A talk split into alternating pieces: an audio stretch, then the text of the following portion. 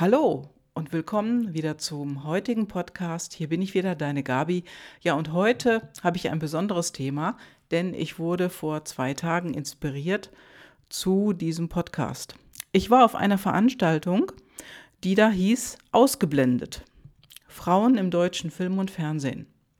Und es ging um eine Studie, zu der es auch das Buch gibt, Ausgeblendet, und an dieser Studie waren beteiligt Maria Furtwängler, eine deutsche Schauspielerin, eine sehr bekannte deutsche Schauspielerin und Dr. Elisabeth Prommer und ihre Kollegin Christine Linke. Und äh, Elisabeth Prommer, die als Medienwissenschaftlerin ähm, an der Uni Rostock arbeitet, hat diese Arbeit zusammengetragen und es war wirklich sehr, sehr interessant. Also du hast dich vielleicht auch schon mal gewundert oder vielleicht ist es dir auch noch gar nicht so richtig bewusst geworden, aber Frauen sind in der Öffentlichkeit, in den Medien, im Film, im Fernsehen und in vielen anderen Bereichen eben unterrepräsentiert. Du kennst das bestimmt mit Diversity und Frauen in Vorständen und da sind es noch zu wenig. Da gibt es sehr, sehr viele Artikel zu. Aber hier ging es ganz speziell um Film und Fernsehen. Und die Zahlen, die da drin genannt wurden, die haben mich insofern ehrlich gesagt nicht so sehr gewundert. Aber als das schwarz auf weiß an der Wand stand, muss ich ganz ehrlich sagen, war es dann doch erschreckend hier und dort. Denn im Film und im Fernsehen werden Frauen im Alter bis 30, ja, halbwegs repräsentiert, sag ich mal. Also auf eine Frau im Fernsehen kommen zwei Männer. Und danach, ähm, ja, wenn Frauen älter werden, dann verschwinden sie im sogenannten Bermuda-Dreieck. Dann tauchen sie einfach nicht mehr auf. Das heißt, Frauen über 30, 40, 50 sind verschwunden. Und das sowohl als Schauspielerin, als Moderatorinnen und sie kommen sogar auch in Geschichten gar nicht mehr vor oder kaum mehr vor. Der Anteil der Frauen und ähm, ja, dazu in Bezug auf Männer, der ändert sich rapide. Also während Frauen bis 30, ähm, also im Fernsehen auftauchen und eben zwei Männer auf zwei Männer kommen, wächst das ungleich in die Höhe. Also über 30 sind es schon im Gegensatz zum Anteil der Frauen viel mehr Männer, nämlich bis zu acht. Und dann wirkt es geradezu astronomisch und Frauen verschwinden. Und das war wirklich ein sehr, sehr interessanter Vortrag. Also ich werde das Buch auch in den Shownotes einbauen. da kannst du gerne draufklicken und dir das mal anschauen.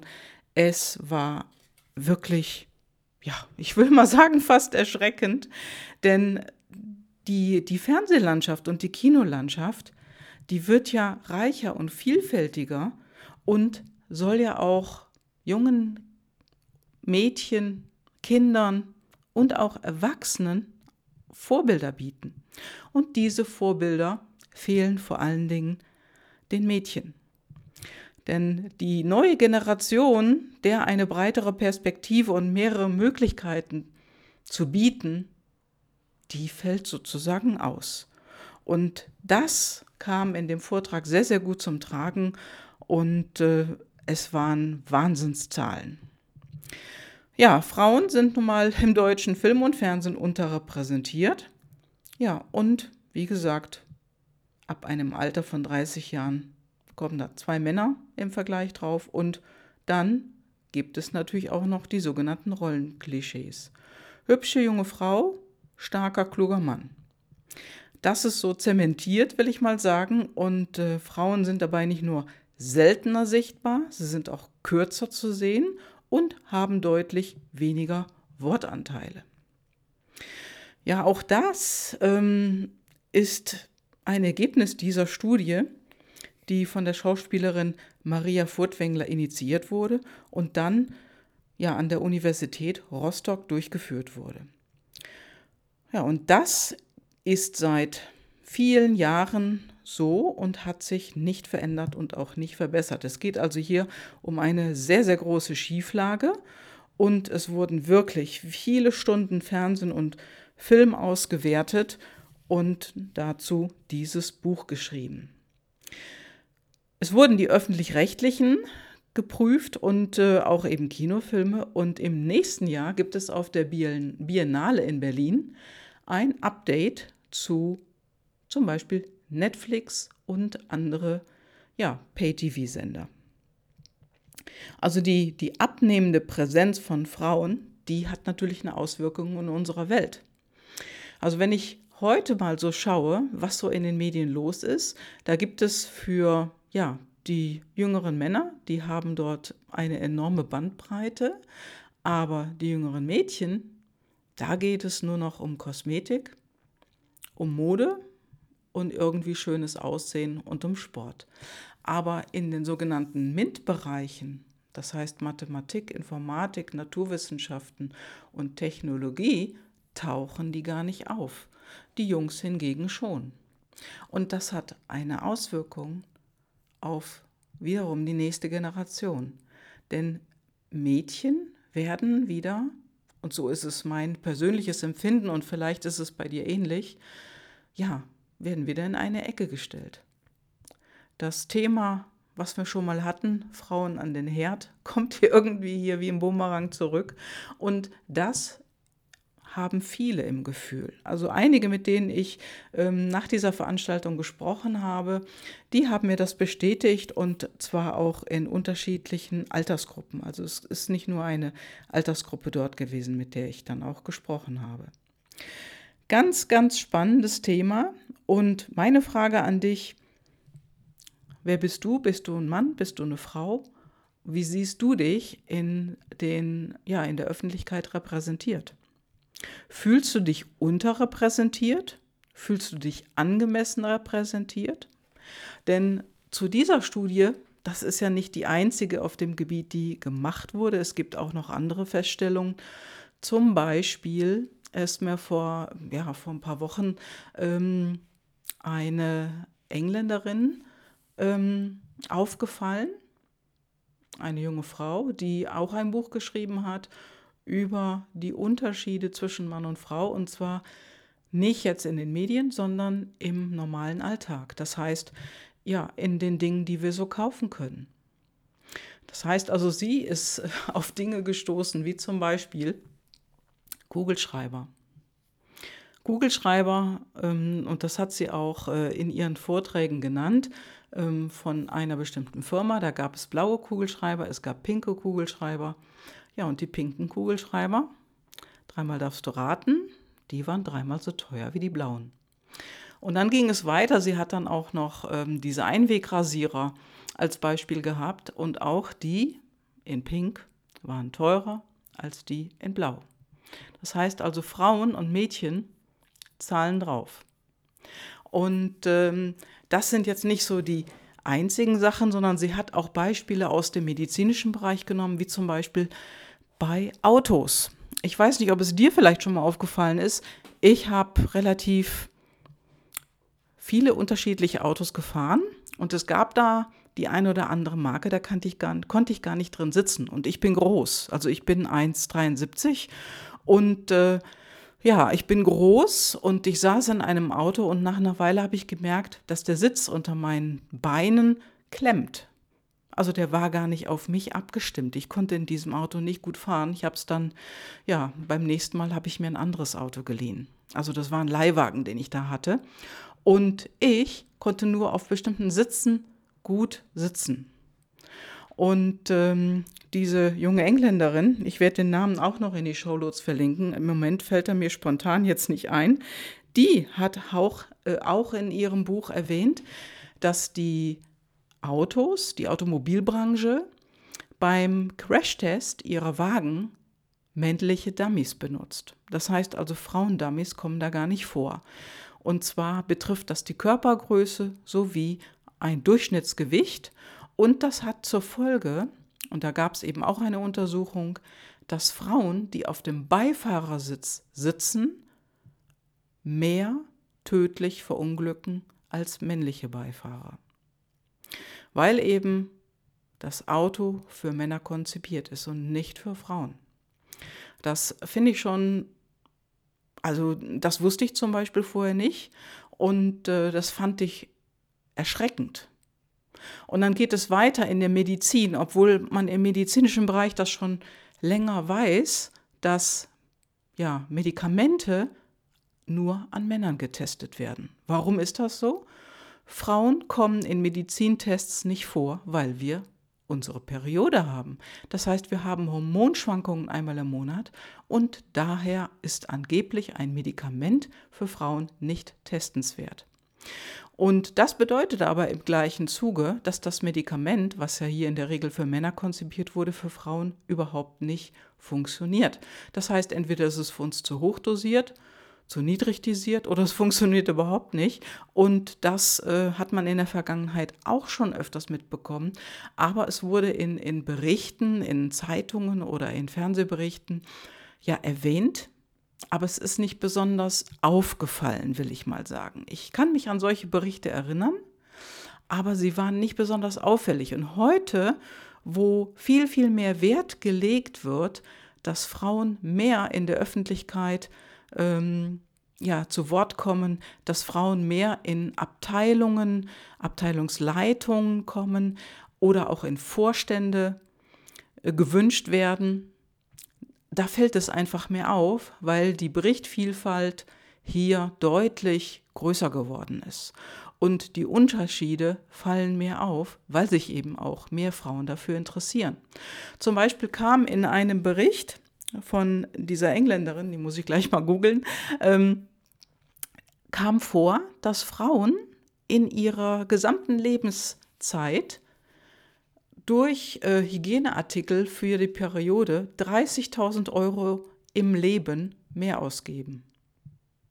Das heißt, Frauen sind schon mal per se benachteiligt, weil die Gehälter unterschiedlich sind. Äh, Frauen haben in der Regel ja äh, bis zu 20 Prozent weniger für den gleichen Job ähm, als Männer.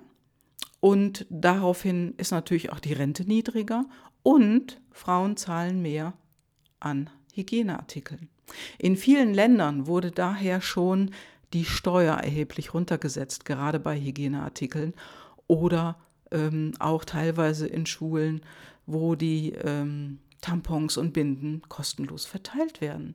Denn man hat auch festgestellt, und das finde ich so unglaublich, dass viele Frauen, also in noch gar nicht so weit weg. Also man hat hier Frauen zum Beispiel in England als Beispiel genommen.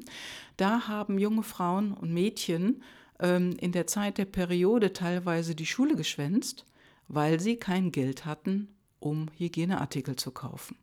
Und das kann einfach nicht sein. Also das ist der Wahnsinn.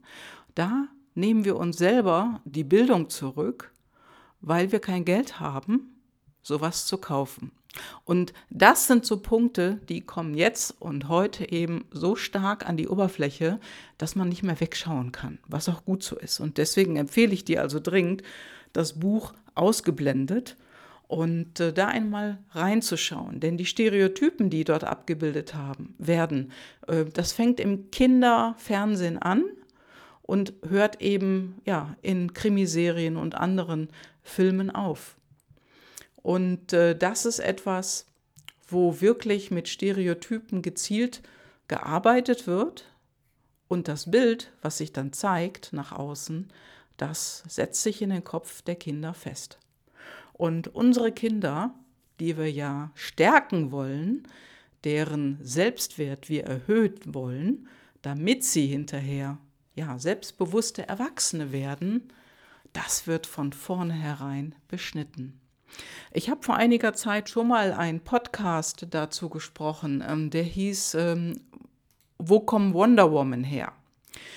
Ja, wenn du ähm, da noch mal reinhörst, mach das gerne, denn dort habe ich ein paar Punkte erwähnt, die hier einfach auch ähm, einen Impact haben, also einen Einfluss haben, denn das fängt in der Schule ja schon an. Ja, wie geht's denn da los? Also das ist Podcast Nummer 160. Wo kommen Wonder Womans Superkräfte her? Und die Superkräfte, von Frauen und Mädchen, die werden eben in zartem Alter vom Kindergarten und Schule gestärkt. Da werden die, die, ähm, ja, die Punkte gelegt, wo ein Kind, ein Mädchen, eine junge Frau wachsen kann. Und wenn das so gezielt in Film und Fernsehen ja, zurückgerudert wird, will ich mal so sagen, dann ist es natürlich kein Wunder, dass junge Mädchen sich ja in den sozialen Medien präsentieren. Wie schminke ich mich? Wie frisiere ich meine Haare? Wie mache ich mich schön? Und am besten immer schlank. Da wird ein verzerrtes Bild in die Welt getragen. Natürlich gibt es auch immer hier und dort eine leise Stimme in die Gegenrichtung, aber die Hauptstimme, die ist einfach der maßgebliche Einfluss auf eine breite Menge. Und äh, das ist der Unterschied und das macht den Unterschied. Ja, und die Autorin Elisabeth Prommer, die habe ich äh, anschließend noch gesprochen und das Großartige ist, sie hat mir ein Podcast-Interview zugesagt, was ich demnächst mit ihr vereinbaren und aufzeichnen werde. Ich möchte dir es nur hier einfach schon mal ankündigen. Und da kannst du dich auf ein spannendes Gespräch freuen, denn sie wird sicherlich auch noch Zahlen, Daten, Fakten nennen, die ich jetzt hier einfach mal weglasse, sonst müsste ich das Buch quasi vorlesen. Ja, und der Punkt ist einfach, Männer erklären uns die Welt. Das hat bisher auch gut funktioniert, nur jetzt ist eine andere Zeit. Wir sind im 21. Jahrhundert angekommen und gefühlt machen wir im Moment Rückschritte. Und das ist mein persönliches Empfinden, was allerdings auch von anderen geteilt wird. Wie ich an dem Abend eben auch in Gesprächen mit anderen mitbekommen habe. Männer sind die Experten. Männer sind hinter, hinter der Kamera. Männer bestimmen, was in den öffentlichen Medien vorkommt. Und äh, da sind einfach überall zu wenig Frauen.